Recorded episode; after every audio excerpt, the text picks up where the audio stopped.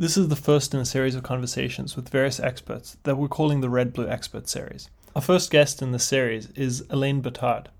Alain is a fellow at the Marron Institute at New York University. He's the author of a book about markets and the practice of urban planning titled Order Without Design How Markets Shape Cities. What's interesting about Alain is he's worked across many different cultures and in many different cities across the world, thinking about urban planning and how best to organize transportation within these cities. His experience is vast. He's worked in places as diverse as Bangkok, Thailand, San Salvador and El Salvador, Port-au-Prince in Haiti, Sana'a in Yemen, New York City, Paris, Tlemcen in Algeria, and Chandigarh in India.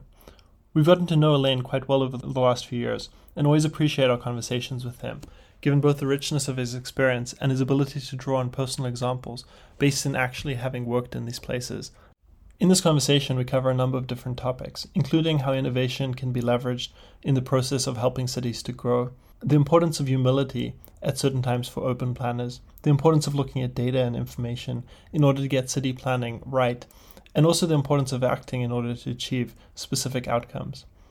Alain grounds these lessons in very concrete examples of how different cities operate and different things have played out over the length of his career.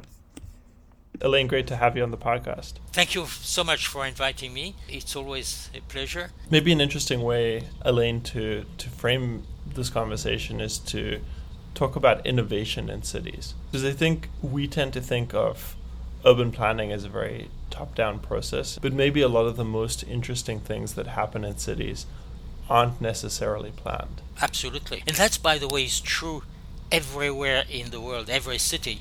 I don't make much difference between cities in developing countries or in industrialized country. They have exactly the same issues. And the issue is this. The wealth of cities is created by individuals and individual firms uh, who are, are doing trial and error. And they should be allowed to do those trial and error. There should be enough flexibility for them to decide where to locate, what to do, uh, how to use the land. At the same time, because you have an agglomeration of a large number of people, you have to have an infrastructure which link all these uh, private initiatives together. And uh, maybe planning is mostly the planning of infrastructure and much less the planning of uh, individual building, uh, which should have much more flexibility. So, for instance, having, like in New York, something like 80 type of commercial area is not very useful.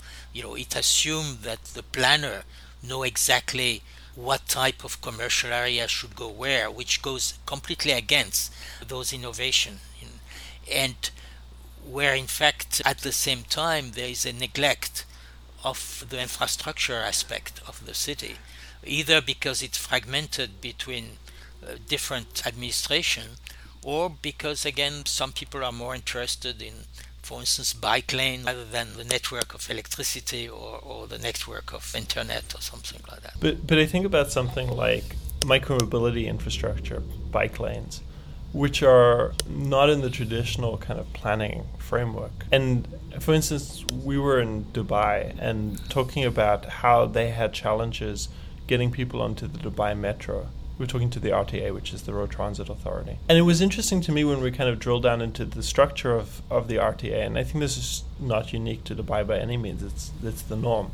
Micromobility had been handed over to some disconnected branch of the government that was not necessarily thinking about the ways in which people could take micromobility to get to the subway because Dubai is very hot and because of the, the structure built quite a lot around cars, the distances to most of the transit stops were quite difficult to get to.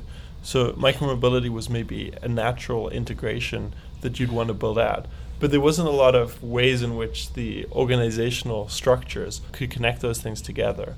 I kind of wonder how often it is the new things that are coming along. I mean, obviously, transit options don't change at such a rapid pace, but there's like this ossification that happens as an agency or authority has gotten used to doing something a certain way and doesn't right, yes, stop yes. and think about from a kind of more first principles perspective like should we be maybe doing things completely differently this is universal also you see that because again they don't think about transport they think about one aspect, they want to run their little part of the utility or, or the transport thing efficiently. That's why very often even they will think that uh, if next to a subway station you have parking for bicycles, that will in fact make things difficult. They would rather have a, a clean subway entrance because they just think about the running and the design of their subway. They are not interested in the overall transport system of people who are not using the subway yet. How do we get uh,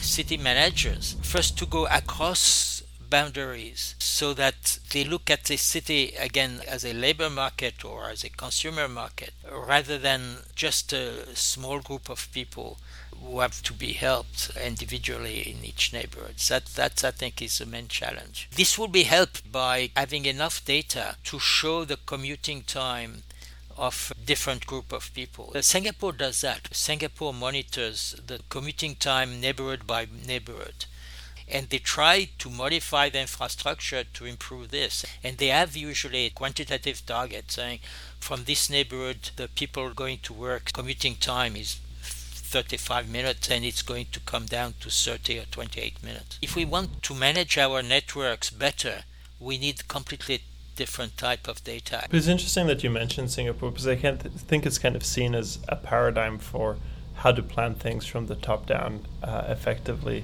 We've had a few conversations about it in the past. But for instance, in Singapore, you don't really see bike lane infrastructure, micromobility infrastructure built out that much. And I, I feel like yeah. they're missing an opportunity. You know, with bikes before, it, it's maybe too hot, but with e bikes, it seems like a natural thing to fit right, into yes, the ecosystem. Yes, right, right, yes. So that's a, a bit a problem. Sometime when cities goes to bike to e bike, because e bikes are faster, they have some accident and some cities in China ban e bikes. I think Shanghai is one of them. I don't know if it's still true now. But uh, one city with favored e bike from the beginning was Chengdu. Chengdu is now a city of 7 million people, it's not inconsequence. And uh, practically a lot of the commuters are using e bikes and it's extremely efficient, including on the housing side. Using e bike ex- allow some area to be developed for housing and be accessible to the rest of the city without having a subway stop nearby or something which uh, usually requires a certain number of years you know so you could develop land. The the other example which is not e-bike it's motorcycle but also moped is hanoi. You know hanoi has uh, i think one of the best housing stock given the income of the city. They have no slums really and I think it's entirely due to using moped and electric bikes or electric motorcycle. I think that flexibility in transport has a, an enormous influence also on land use and has a positive influence on afford- housing affordability.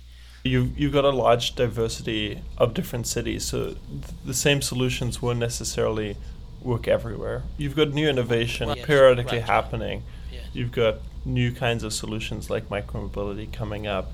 In the future, you might have autonomous vehicles. You had a rise in, in freight and goods delivery. How do we get to good outcomes? Because it seems like we end up with a lot of bad outcomes. And I feel like if you were to tell a set of stories, the one of Vietnam is interesting, but I don't feel like there are that many cities that have gone, oh, Vietnam is doing this how do we also not have slums in our city? So, like, how does good stuff happen in the way we plan cities? Not only cities do not copy Hanoi, but the people in Hanoi, the planners, wanted to get rid of the motorcycle and the moped because themselves were driving cars and they thought uh, they were messy, you know, and, and they, they are not without problem. But, uh, well, one of the problem was noise and pollution, which again will be solved by having electric bicycle and electric scooters. There, there is a problem of perception or, or considering progress. You know, in some cities, people consider that progress is using the car because uh, people who are more aff- affluent use car and they want everybody to be affluent.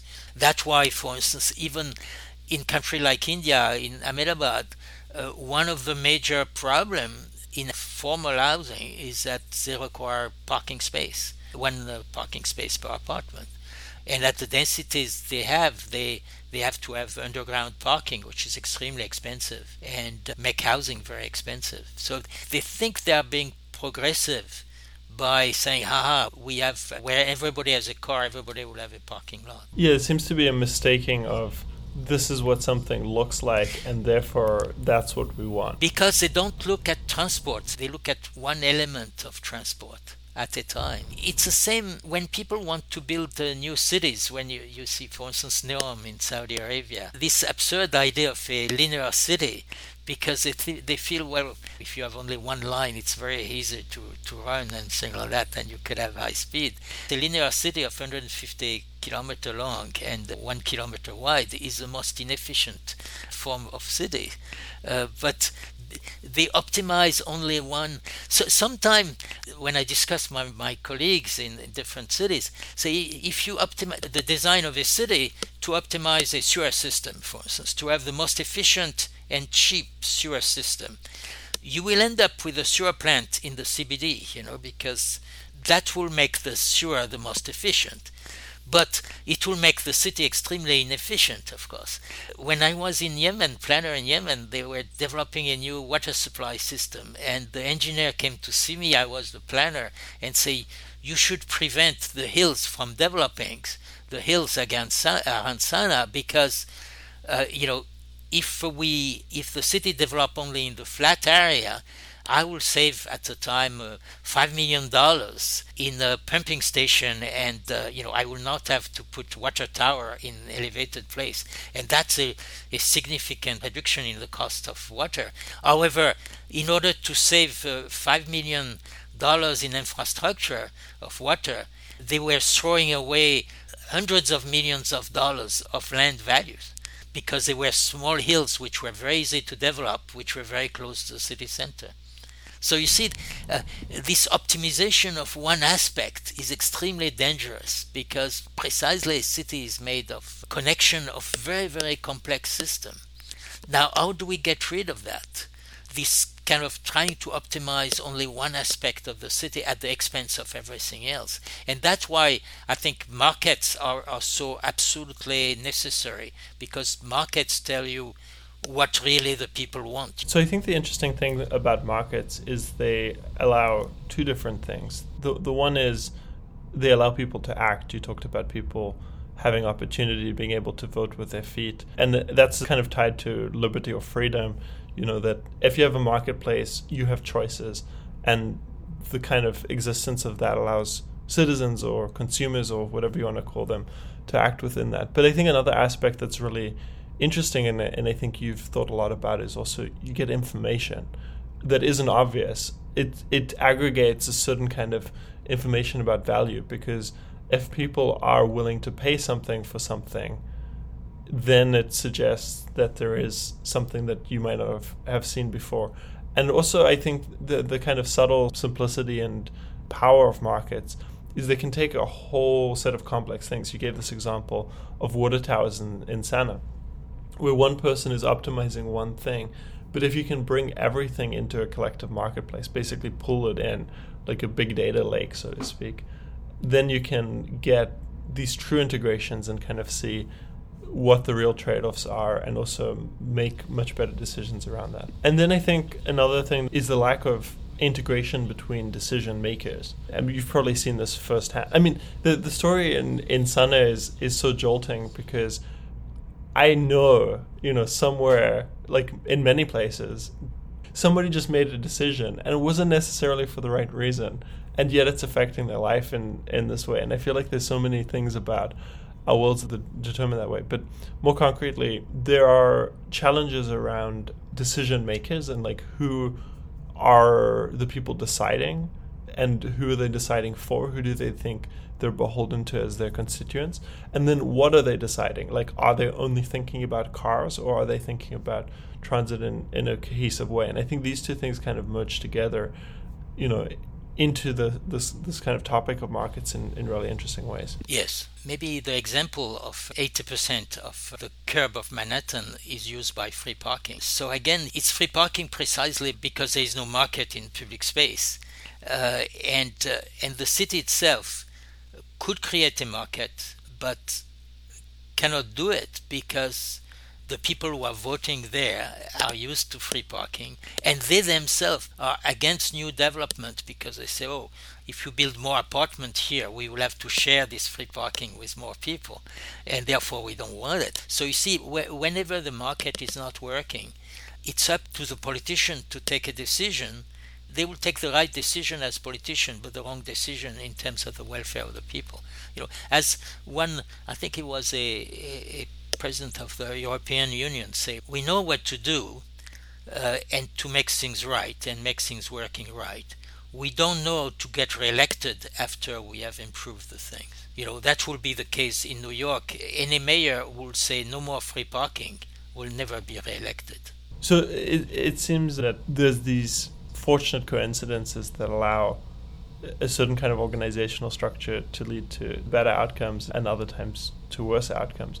But undergirding, however a city is structured and whoever the constituents are, w- what should we be optimizing for or thinking about? I mean, your book's called Order Without Design, right? So yes, yes, yes. How do you create the organizational structures? You you describe it kind of as rigidity, while also giving that freedom within it for marketplaces to act and also I think over time to respond to shifts and to reevaluate and, and re repurpose things.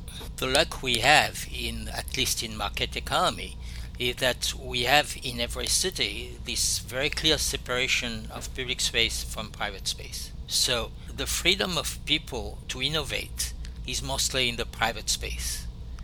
I think uh, market signal should be prevalent there you know, I'm not against regulation, but any regulation should be tested f- to see how uh, the negative aspect, uh, you know, limiting the choice of people versus the the assumed benefits of the regulation.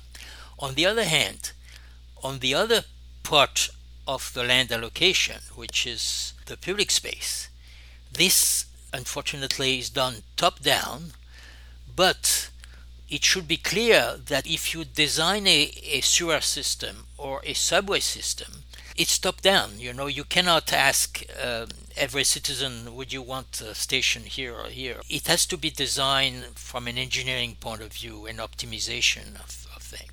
However, what should be clear is that this top down design is there to serve the existing population the way it distributes itself in the private realm. Where a counterexample of that, for instance, I remember in Jakarta where they were trying to create a light rail system. The planner of the light rail say in order to make light rail financially viable, the, the city should oblige people to have higher density around the light rail and therefore reduce density in other areas which are not served by light rail. So you see here, they were reversing the priority. The priority for the light rail is to serve the population, which is there the way they want to distribute themselves around the city. What is wrong is, let's say, if you design top down, but then you say, uh, in order to make it work, the private realm also has to be affected by regulation so that it will serve my infrastructure. So that's the main problem that you have to accept the result of the market. That means where the people decide to locate and their activities, and the infrastructure has to serve that, rather than to say, I design an infrastructure, and therefore uh, the people will have to follow this infrastructure and concentrate in the area around my infrastructure. I don't know if you have seen in Singapore, especially in the newest station like uh, Woodland, uh, where the, the inc- incredible integration between bus and subway. You know, the bus itself stop inside the subway station, and when you exit the subway, you have an electronic sign which tell you which bus is leaving where at which gate within the subway station. So you see, this type of integration is fantastic. I'm not sure uh, many cities are able to do that because usually the bus is run by a different company from the subway and they are interested in, again, optimizing the bus, not optimizing transport. Talking about light infrastructure versus heavy infrastructure, you talked about how much easier it is to build bike lanes, or, you know, Uber can just roll out on roads, whereas building subways yes, right, is, yeah. is challenging. I think this touches to something that a lot of Americans kind of feel vaguely, but it's hard to put your finger on. And it's our government's capabilities of achieving big projects. And I feel like, in the absence of capacity, the most hope we can have is for sort of rapid, light touch type of projects. I mean, you've seen with Janette Sadik Khan under the Bloomberg administration in New York, her whole MO was how can we quickly get paint on roads to change the way traffic moves. And it made a big difference, right? It opened up public yes. space to, to pedestrians. It, it kind of rebalanced things, but it was entirely focused on keeping in mind that it's really hard to do anything. How can we just go around and, and change things in paint, right. right? I think that here you're, you're reaching a very interesting point, is this rigidity. Everything is trial and error. If you have a small shop somewhere, it's a bakery in the wrong place, it's easy to correct and it will be corrected very quickly. If you put a subway station in the wrong place, it will never be corrected. Things will correct themselves around the subway station. Yes. And that's why uh, I'm very much against what we call megastructure. There is a trend now to give an entire neighborhood to one architect. I've seen that, I, I think I quoted in some paper in Istanbul, uh, where an enormous uh, neighborhood is given to design to Zaha Hadid. It's an excellent firm of, as architect. They're very good architects, there's no doubt about it. But as soon as they design a neighborhood, you have a mega structure. So the private realm here, eventually it will all be privatized. And you create an enormous rigidity because, again, it's a mega structure. I find this idea of building blocks, and maybe you can call it like an urban pattern, fascinating because once you set this in motion, it kind of determines what's possible and, and how things might play out. So I think, for instance, like the urban pattern of New York versus the urban pattern of Detroit. Detroit literally has these roads labeled, labeled, you know, everybody's heard of like eight eight mile road or right, like because it comes before nine mile road and after seven mile road. Like there's yes. you know mile by mile city blocks effectively, and so you get this massive sprawl because everything's been kind of laid out on on that particular unit of measurement, and it's not on what you could describe maybe as a as a human scale. It's on a car scale, um, and so once things are set out, the urban pattern is set out on on these much larger building yes. blocks. Then the only way to get around is is with cars, and the only kind of way to design a city implies a certain kind of pattern where you you got all this kind of car space. I'm also kind of curious. You described this challenge in Jakarta where they built the light rail and then try to pull the city around it, you know, forcing yes. it. And this idea of, I, I want to call it humility in, in urban design. Like, how do you understand what your job is as an urban planner and also understand what your job is not? Because I think there's a tendency to think that when you can make choices, you must make choices. I've been this is a weird transition, but I've been watching The Crown, and the, the Queen often yeah. says, the hardest thing is to do nothing, but that is our job. Like, I think oftentimes as an urban planner, looking at a city and realizing that your job is, in fact, to do nothing rather than something might be a really, really difficult position to uh, find yourself I, in. I would say, as a planner, it's not to do nothing, but to observe what people are doing, to monitor what people are doing very carefully, and then trying to respond to it. Rather than to say, the city should develop to the north and uh, the CBD should be dense and should be here, you just look what's happening and you say, what can I do to make things easier to serve the people the way they are? So it requires certain humility, indeed. In a way, for me, it was easier because I worked a lot in cities which were culturally foreign to me. If I had been working in France mostly, probably I would have a set idea about the way French cities should be designed. But if you work in India or Yemen or in China or Indonesia, the culture is very different and people have different priorities. Therefore, your job is to really observe what they are doing because they have different values. And so, in a way, it's easier to work if you have this humility about culture, if you travel, you should have a switch, and you switch off your culture when you move to another thing. So, so you see, you you have to respect what the people are doing in the private realm and try to serve it, rather than say they are a bunch of idiots and the city should develop here and there. Olaf, you said that you think that the challenge of planning is just do as little as possible or realize that you, you shouldn't make decisions. Alain, you said the job was to be humble and to be more responsive to what people want. Both of these things kind of remind me of a conversation, which is the conversation in which I originally heard about your book, Alain. And that was with uh, David Block Schachter. He used to be the CTO, Chief Technology Officer of MBTA, Massachusetts Bay Transit Authority. But in that conversation, we were talking about Sidewalk Labs, and we were talking about whether or not it was hubristic to try top-down planning, et cetera. And he told us his story of how he started his career as an interaction designer. So you were designing products, uh, maybe digital, maybe physical, where you were you had to watch how people used them. And if you saw people were using them incorrectly, you wouldn't assume that the people were dumb. You assume that your design is bad. And he said that that really informed him uh, the way he tried to change MBTA from inside. I don't want to speak for him, but I assume that it was quite frustrating to try making a transit authority more responsive to what people did versus just to assume that the people don't know what they're doing.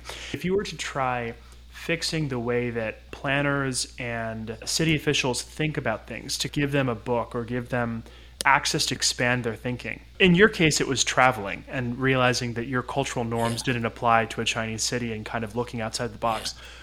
What do you think is needed for our leaders to learn and to open their minds to start thinking about this differently? Well, put yourself in the shoes of somebody else who is using the city, you know, a plumber or a guy who works in a restaurant. Einstein, in, in his memoir, says that he discovered some physical law by imagining himself being a photon and going in space and uh, what would happen to him if he traveled at the speed of light. Try to solve a problem by trying to imagine uh, yourself in different situations. And then, of course, you can talk with those people too. But I think that if you start imagining uh, being in their shoes, that will help. It's interesting that you give this example of imagining being in somebody's shoes because when I wrote my book, one of the angles I took was writing out what I called user stories, just like trying to figure yes, out yes, how yes, different yeah. people interact with certain things. And I was, I was writing specifically about something um, that I think has emerged uh, over recent years. You, you talk a lot about marketplaces and labor marketplaces, real estate marketplaces, and how they, they give tools. But I, I don't think there, until recently, was a real marketplace for transportation in the sense that you can buy standalone trips. You'd yeah. much more own a car, which is you've got a marketplace for owning cars, but that marketplace doesn't translate into price signals for how people right. use their cars, which which is this weird effect where I think you then have planners almost automatically working in a kind of dark space of like right. you talked about Singapore as like a good example of it, but for the most part you don't have that much control over how people use their cars. You create the space and the people come and they do things in that space. So trying to imagine through this lens of user stories how people use trip marketplaces and use trips for different purposes. And I think as you dive into how trip marketplaces are evolving and the diversity of them, how many different kinds of trips people make and all the different kinds of reasons people make trips. And to some extent the process for me was like, wow, there's this massive diversity, and at the same time, there are only a few categories of different kinds of trips people do make. They go to work, they visit their friends, you know, they go to the doctor, they go shopping, they take their, their kids to school. Like those are those are the five big categories of what they're doing at those places. So it's interesting to kind of think about that complexity and also then break it down into a new kind of simplicity and then work from there. In my book, I give the example of this woman in South Africa uh, who, who uh, you know clean offices and uh, she has a trip she spent five hours in transport. And she's not poor. She has a regular job. She has a minimum wage. And she has a heavily subsidized houses. So she has a comfortable house. But she escapes statistics and so I describe in the book she had to walk to a collective taxi to the train and then to another train, then to another collective taxi and so on. So that's why it could take five hours uh, you could say it's a ruined life. And, and I'm afraid that the new poor in our city will not be people who are, who are starving, but have a life which is completely skewed by the time they spend making a living. That's case uh, transport could be. What struck me in this uh, South African case is that she's not poor technically, but her life. Uh, she has children. I mean, how, does she see her children? Does she has time educating her children? Does she transmit the culture? Because if she spends eight hours working and five hours uh, in, in transport, I think an interesting question is whether she thinks she has a choice. And the interesting thing about marketplaces, actually, I have a friend who's a professor of philosophy. He looks at Hegel and what Hegel has to say about marketplaces. That's his his yeah. focus. And Hegel's got some really interesting points about marketplaces, which is they're not necessarily bad. They they they force you to think about your optionality because when you have lots of different choices between this and that, you're forced to think about what it is you want as an individual right. and, and how yes. to weigh those yes. things. And I think that's like one of the weird things about cars in America is it's so simple. You need to get a car. Like, yes, and when you're yes, 16, yes. you need to get a driver's license. And it was the same for me in South Africa growing up because everything's also built around cars, and most for most people, it's you know not considered safe to right, to commute any other way. But when you start having these trip marketplaces where you can take an Uber, you mentioned Uber and its and its flexibility, but that's the nature of every trip marketplace. Stands up quite quickly. It's quite flexible. I mean, urban planners have kind of tried to swat these things down um, yes, like mosquitoes, yes, right, in part yes, because I think you know doing nothing is much harder than doing something, and not having control is worse than having control. Yes, right, yes, yes. But that's not necessarily you know what what users want, and and I think this is a very extreme example um, of a lot of the urban planning challenges you described earlier. But you see, yeah, again, in the case of this woman, if she had a motorcycle or even a, a moped, she would take only an hour and a half for that transport because it's not that far and the, the road infrastructure is, is, is well developed. But uh, at the time, I was told that that will not be possible because in this township, to keep a, a moped for a woman stopping at a traffic light, it would be hijacked so she has no choice. Alain, thank you for joining us. Thank you so much, and thank you for inviting me. Always very, it's very stimulating to have this conversation.